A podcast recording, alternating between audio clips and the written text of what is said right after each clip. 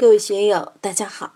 今天我们开始学习《禅说庄子·秋水》第八讲“看穿生死，不恃其成”。大家可以通过查看本段声音简介了解学习内容。让我们一起来听听冯学成老师的解读：“道无终始，物有死生，不恃其成。”大道是没有始终的。我在信心铭里面讲：“至道无难。”什么叫至道？无因无果，没有内容，没有过程，所以是最简单的，要会，当下就会。但是次第法门、八万四千法门，那就是有因有果的，那就麻烦多多。所以至道好修好练，小道反而不好修。你学一门手艺，你拿一个驾照要花那么多钱，还要花那么多时间，考这样考那样，拿一个驾照都麻烦。学生读书要拿个毕业证也麻烦，花那么多钱，读那么多年，还这门考试那门考试，难不难？很难。但大道就不难，关键是分别心放下，当体即是。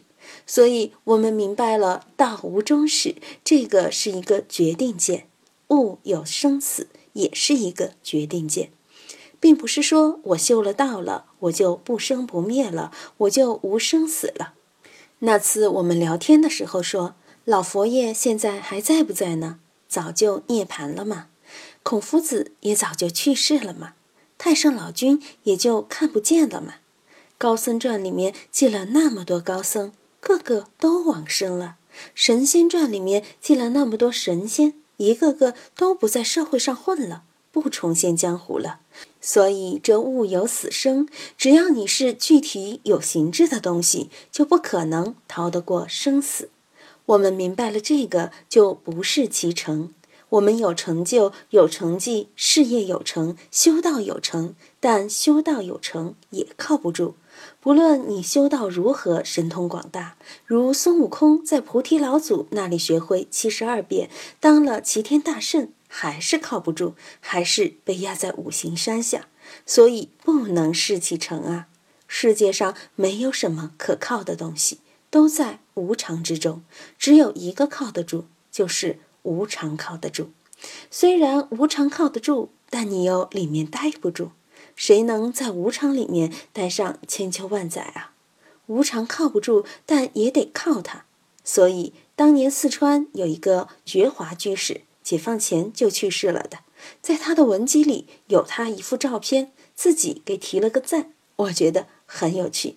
他的自题像赞云：上半生昏过了，下半生迷未晓，问现在如何，半截观音老，眼睁睁心悄悄，虚空露出须弥爪，无手能行权，不动不而道，指这弥陀轻靠道，非靠道，满身月明何处讨？这些都是有大境界的。所以说道无终始，物有死生，不恃其成。阿弥陀佛，我们靠不靠？要靠，但是也不靠。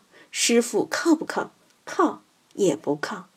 他这些说话都是一收一放的，一放一收的。一虚一满，不畏乎其形，年不可举，时不可止，消息盈虚，终则有始。我们看潮涨潮落，永远都是这样的。太阳早上起来，下午落下，月亮也是十五就圆，过了十五就缺，它都是一虚一满的。春夏秋冬四世循环，人就生老病死，都是一虚一满。不畏乎其形，畏做手字讲，就是不守其位，他不会在一个位子上不动。江山代有才人出，长江后浪推前浪，谁能够在这个位置上千秋百年的坐下去啊？坐不住的，没有谁能够把这个做得实。所以年不可举，时不可止。什么叫年不可举呢？年岁就是时间，不是你可以自由支配的。我们能够把时间举起来吗？在禅宗有个很有名的公案，就是赵州老和尚的公案。有人问赵州老和尚：“老和尚啊，十二时中如何用心？”就是十二个时辰之中，子丑寅卯辰巳午未申酉戌亥这二十四小时，我们应该如何用心？赵州老和尚口气就大了：“你们这些人啊，都被十二个时辰所使，只有老僧使的十二时。你们被时间弄得团团转，但我能把时间玩得团团转。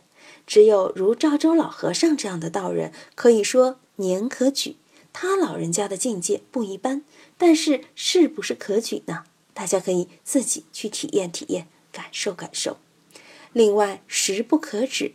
你要想时间刹车，并不是说一个钟表坏了，那个指针就定格定在那里不动了。你钟表定格没有电了，这个发条用尽了，它指针不动了，但是时间仍然在跑。还是孔夫子说的，逝者如斯乎，不舍昼夜。我们怎样面对时间？年不可举，时不可止，这个是时间，我们不得自由。我们是倒计时，从生下来那天起，过一天少一天。现在的人觉得年轻力壮，没用倒计时来看待自己的生命，总觉得自己还前途无量，未来是我们的。如果用倒计时的时间来看，哎呀，就有点紧张了，我又少了一天了。你看这一百年，又少了一天了，又少了一年了。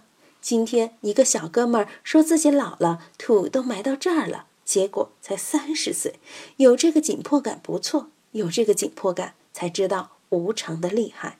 我们都斗不过无常，有哪位敢说把无常抓在手心里面玩，把它打下去了，打到阴山底下不敢露头了？谁有这个英雄气？每个人在无常面前都只有哑口无言，忍气吞声啊。今天就读到这里，欢迎大家在评论中分享所思所得。我是万万，我在成都龙江书院为您读书。